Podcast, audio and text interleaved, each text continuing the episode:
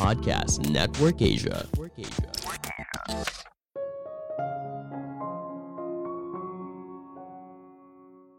Investasi zaman sekarang itu nggak perlu ribet, bisa di mana aja, kapan saja kamu mau. Halo semuanya, nama saya Michael. Selamat datang di podcast saya, Sikutu Buku. Kali ini saya akan membahas soal investasi untuk pemula. Selama ini kamu mungkin hanya nabung saja dan mulai melirik soal investasi.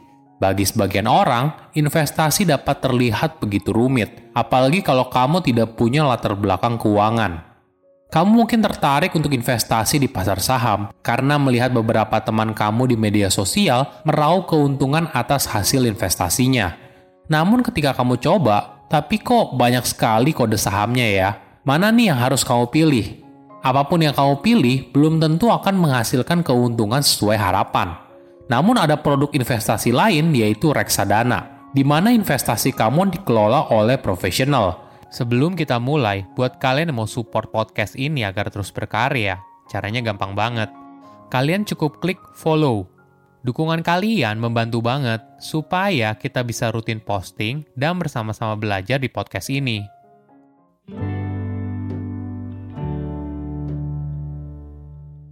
Buat kamu yang baru kerja atau sudah bekerja selama beberapa tahun, selama ini kamu mungkin rutin menyisihkan uang untuk ditabung setiap bulan kamu pun secara disiplin selalu menyisihkan bonus dan THR ke dalam tabungan. Nah, hasil kerja keras dan disiplin diri kamu mulai membuahkan hasil. Kekayaan kamu mulai bertambah. Kondisi ini lalu membuat kamu jadi mulai berpikir, apa yang akan saya lakukan dengan kekayaan yang saya miliki sekarang? Apakah saya mau terus nabung aja? Atau mulai investasi? Mungkin kamu harus pahami dulu apa bedanya. Kedua hal ini antara menabung dan investasi merupakan konsep yang sangat penting dalam membangun kekayaan, tapi pada dasarnya mereka berbeda. Selama ini kamu mungkin menaruh uang kamu di tabungan atau mungkin juga di deposito. Secara resiko boleh dibilang kecil sekali, apalagi kalau bunga dan jumlah uang deposito kamu mengikuti jumlah yang dijaminkan oleh lembaga penjamin simpanan. Namun tentunya ada kekurangan. Setiap tahunnya kita pasti akan mengalami inflasi. Sederhananya gini, harga barang atau jasa semakin tahun akan semakin mahal kan? Misalnya harga mie instan yang kamu beli sekarang dan lima tahun lagi pasti berbeda. Imbal hasil yang berasal dari tabungan atau deposito itu jumlahnya sangat kecil jika dibandingkan produk investasi yang lain. Inilah yang membuat banyak orang mulai membagi uangnya bukan hanya di tabungan atau deposito, tapi juga ke produk investasi. Salah satu produk investasi yang mungkin saja menarik adalah reksadana. Apa sih reksadana? Jadi, reksadana adalah wadah untuk menghimpun dana masyarakat yang dikelola oleh badan hukum lalu diinvestasikan ke dalam surat berharga seperti saham, obligasi, dan instrumen pasar uang. Dalam reksadana, investor menitipkan uangnya kepada manajer investasi. Kemudian manajer investasi mengelola dana dari para investor agar mendatangkan imbal hasil atau keuntungan. Reksadana yang kamu beli lalu bisa dijual sewaktu-waktu setiap hari bursa.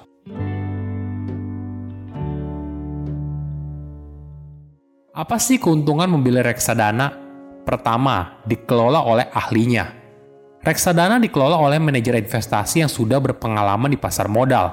Manajer tersebut akan melakukan analisa mendalam untuk memaksimalkan imbal hasil investasi. Kedua, resiko yang lebih minimal. Dana yang dikelola oleh reksadana itu boleh dibilang cukup besar, Nah, dana tersebut lalu didiversifikasikan ke berbagai produk investasi sehingga resiko yang ditanggung oleh investor itu menjadi semakin kecil. Ketiga, transparan. Seluruh informasi reksadana selalu transparan. Investor dapat mengetahui ke mana investasi yang dilakukan oleh manajer investasi. Selain itu, manajer investasi juga wajib memberitahu risiko yang dihadapi serta biaya yang dikenakan kepada investor. Saya rasa kita juga perlu bahas dari sisi resiko investasi di reksadana ya. Seperti halnya produk investasi yang lain, setiap produk investasi pasti ada resikonya. Begitu juga dengan reksadana. Apa sih resikonya? Pertama, resiko berkurangnya nilai unit. Efek yang dikelola oleh manajer investasi pada sebuah reksadana pasti mengalami naik dan turun.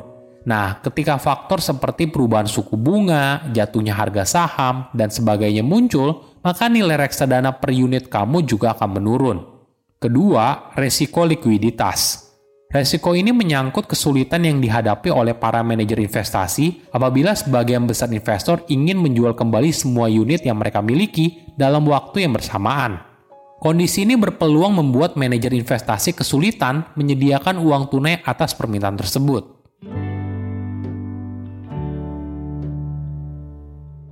Oke, apa kesimpulannya? Pertama, nabung aja nggak cukup. Untuk membangun kekayaan, nabung aja nggak cukup tentukan dulu apa tujuan keuangan kamu. Kemudian, memilih produk investasi yang cocok. Kedua, reksadana mungkin bisa jadi pilihan. Kadang kalau bicara soal investasi, bagi sebagian orang hal ini membuat orang pusing. Mungkin kita bisa memilih alternatif produk investasi yaitu reksadana, di mana uang kita dikelola oleh manajer investasi profesional. Saya undur diri, jangan lupa follow podcast Sikutu Buku. Bye-bye. Halo, gimana episode barusan? Semoga suka ya. Abis ini mau nggak dengerin cerita seru dari Dewa Dewi Yunani? Nah, pas nih, buat kalian para pecinta mitologi Yunani, langsung aja mampir ke podcast Mitologi Santuy. Di sini kamu bisa dengerin cerita-cerita dari mitologi Yunani yang seru, tapi dibawakan secara santai. Jadi nggak bakalan bosen. Ditunggu ya di podcast Mitologi Santuy.